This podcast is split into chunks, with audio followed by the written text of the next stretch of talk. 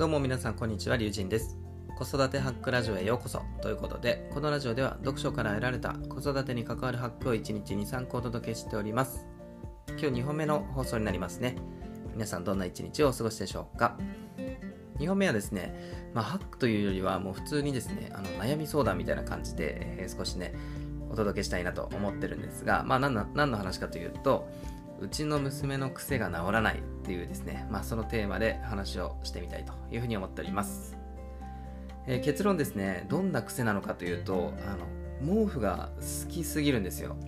で、あの、下の娘ね、4歳過ぎてるんですけど、毛布をね、あの、口の中に入れちゃうんですよね。で、この癖がどうしても治らないっていうことで、もしね、あの、解決策とかを持ってる方いらっしゃったら、ぜひね、コメントいただきたいなと、えー思ってるんですが、まあちょっとね、深掘りしていきたいんですが、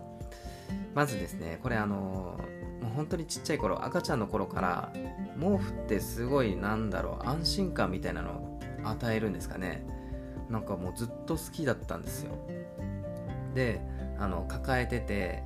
で、かつね、その赤ちゃんの頃ってどうしても何でも口に入れちゃうので、まあ、毛布をね、こう口に入れてたんですよ。で、その頃からもっとね、早く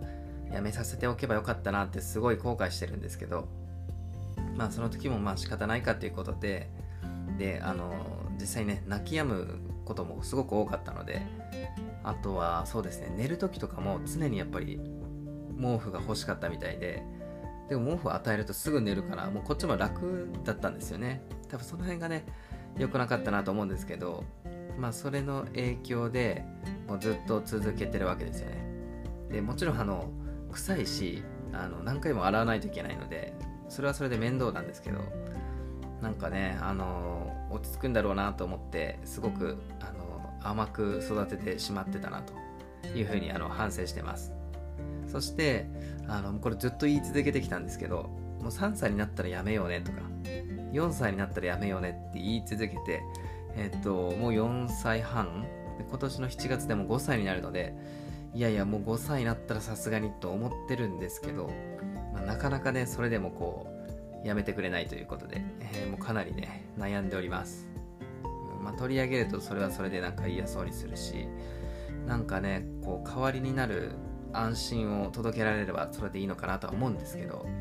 なんかね、こう、代替案みたいなのが思いつかなくて、えー非常に困っております。で、最近ですね、あのー溶連菌に、えーかかりまして、えーこれもね、まあ、過去当然何回かもうすでになったことあるんですけど、これって、あのよく保育園とかでね、流行ったりしますよね。で、一回流行るとどうしても、あのその感染をね、抑えることが難しくて、えー周りに移っちゃうっていうことが結構あるんですけど、今正直その溶連菌別に流行ってないんですよ。で、実際今娘が通ってる保育園でも多分誰一人としていないですし、まあ、先生からね、そういう話を聞くこともないという状況で、まあなんでね、うちの娘だけ溶連菌かかるのかなと思った時に、これもしかして毛布のせいじゃないってちょっと思ったわけですよ。多分、まあ、可能性ゼロじゃないと思うんですよね。どうしてもやっぱり毎日常に洗ってるわけじゃないのでちょっとね、あの汚い話なんですけど、まあ、そうやって菌がね感染しやすい環境が整ってしまうんですよね、まあ、それによってやっぱ口の中に入れるということでねその粘膜を通して感染してしまうというのは、まあ、十分ね考えられる話じゃないかなと思ってるのでもうできるだけね早くやめてほしいんですけどなんかいい案ないですか？っていう放送になります。ぜひ、あの、なんか、解決策お持ちの方がいらっしゃったらコメント欄に書いてもらえるとすごく嬉しいです。よろしくお願いします。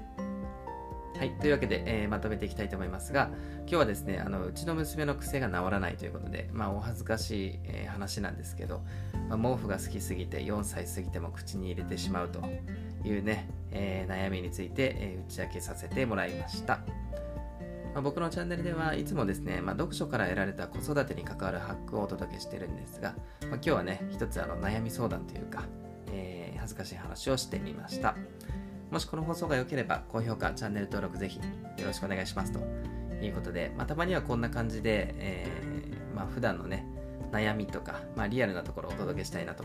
思っておりますので、感想なんかいただけるとすごく嬉しいです。よろしくお願いします。